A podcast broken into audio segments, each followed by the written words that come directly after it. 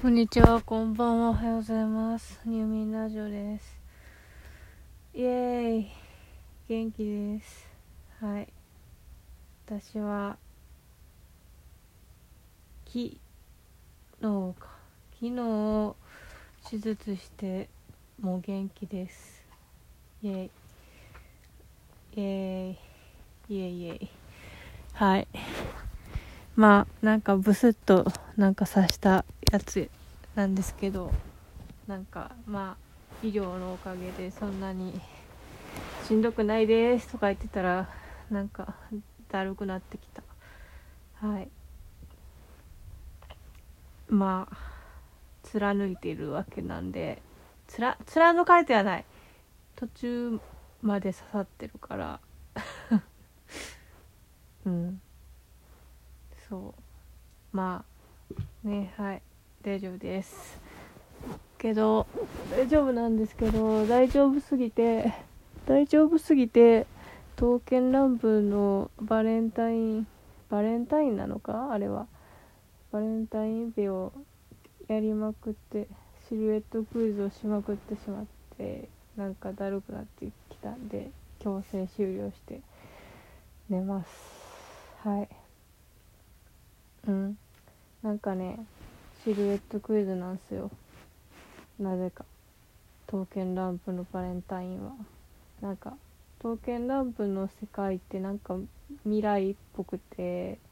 でその何百年か後の未来ではバレンタインっていう風習がもうないらしくて文献によるバレンタインはそのチョコ血をこうなるものをめちゃくちゃ集めたやつが勝利するっていう世界観。らしいっすね。でもそれがなぜシルエットクイズになっているかはよくわからないけどシルエットクイズシルエットクイズって別にクイズに答える必要はないんですけどあの必然的にシルエットクイズをする感じのゲームになってておもし結構面白いしいっぱい刀が集まるのであのーこうげ過去の限定ものとかも結構含まれてるんで結構いい両イベントみたいな感じで。うんいいイベントですね。まあでもね夢系の人とかはそのね自分のねねあのまあね特定のキャラクターにそうあの送る的なことができた方がいいかもいいよかったのにねとは思うけどでもまあ刀剣乱舞だからわらみたいな感じでわらみたいな状態ですね。そう私はね刀剣乱舞のスタンスは長谷部に対しては夢的な感情が若干ありつつも、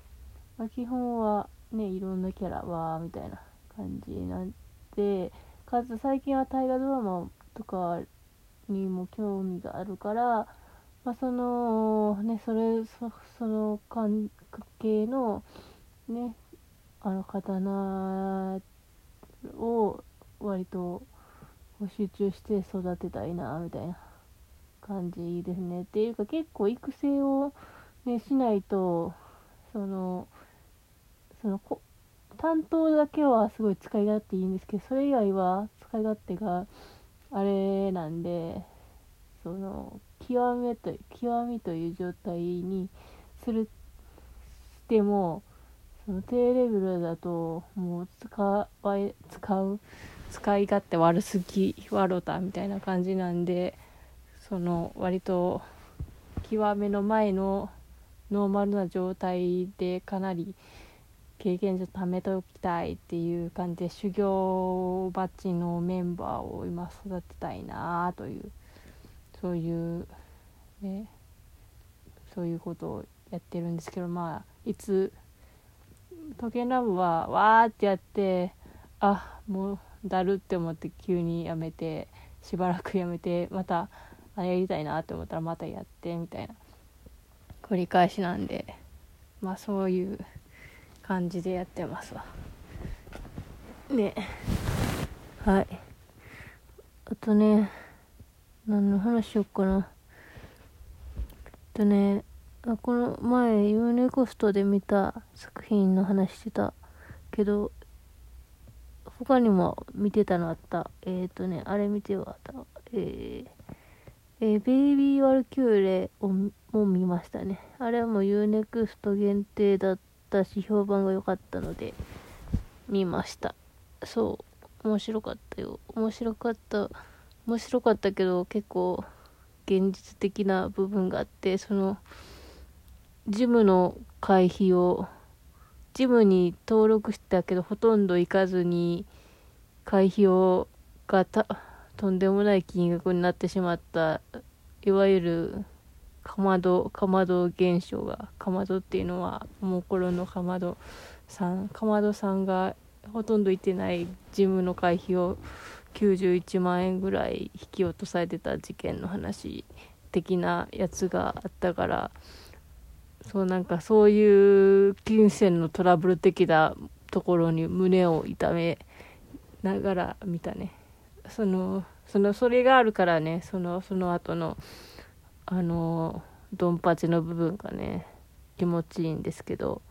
やっぱ映画ってこう精神的負荷爽快感のギャップがやっぱドラマと違ってそのさ時間がギュッてなってる分そのストレス負荷が結構強いからあの家で見てるとそのストレス負荷に耐えれんで耐えれなくて、あ、ちょっと、みたいな感じになっちゃうんですけど、まあだから映画館でね、見るのがいいと思うんですけど、なんかね、普通の話してるね。でも、その、そう、だから、結構その負荷が耐えれんでね、見ない場合もあるけど、見ました。そう。あと、あとね、そう、結構なんていうかな、ベイビーワルキューレはね、ツイッター的話題が多くて、あははって、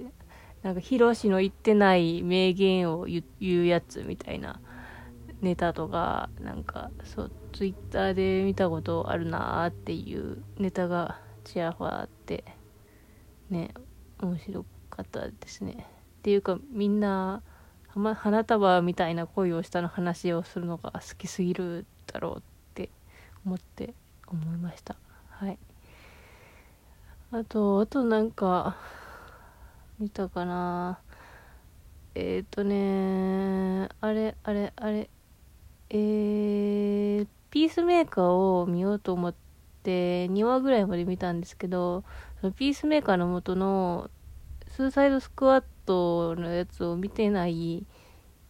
けどスーサイドスクワットは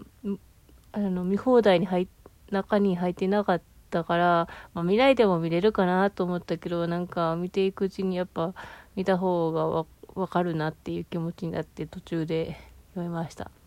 スーサイドスクワットは、なんか最初のやつと2つ目のやつがなんかあって、最初はもう、ね、わらみたいな感じで言われてて、そっちは私は見たんですけど、その、評判のいい、ジェームズ君かなの、やつの方は見てないで、私はお話にならない人間ですね。私は、その、ね、その、最初の方のやつ、ね、確かに予告はなんかいい感じだったけど、なんか見ると、あの予告の、なんかクイーンの曲に合わせたなんか爽快な感じが、なんか微妙に、なんか予告の方が良かったな、みたいな感じだったんで、ね、懐かしいね。そういう記憶を蘇ったよ。えーと、あと、あと何見たっけな何見たっけなうん、なんか、あとはなんか見ようと思って途中でやめたのばっかりかなそう、で、最、この前さ、最後にチェルノブイリの話を終わって言ってさ、終わったけど、あの、わわわって言って終われる、終われるような話ではなくてね。まあ、そりゃそうなんだけど。でもさ、評判がいいけどさ、結構きつい、きついから、うーんって思ってたけど、ねえ、見れる媒体がさ、UNEXT しかないっていう、やっぱね、ここで見なきゃっていうやつがさやっぱ見ないとって働いたからいや頑張って見ましたけどいや普通にね脱落してもね攻めれない感じのお話ではありましたね。私は全部5話あって1時間かける5ででね、まあ、どの話がきついかってっていうと割と人によるっていうか感想を見たら4話が一番きつかったとか3話がきついとか2話がきついとかまあ確かにそうだけど私はやっぱ1話と5話が一番きつくて、まあ、この意見も多いんですけどそうやっぱね現場のねいや現場がきつい。現場がきついし現場以外もでもきつい。いや全部きついややっぱ全部きつい。全部きついって思って。見ててでもその話のストーリー的現実問題無視すると一応バディものなんであの博士とえっ、ともう一人その役人っていうかね副議長なんなんやろなロシアの議長なんかロシアの制度がよく分かってないから副議長がどういうポジションか分かんないんですけどまあそのねあの体育会系の人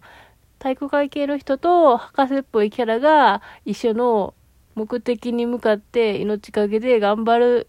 ストーリーでそんでそのね全然違うキャラクターの2人がちょっと理解し合ったり、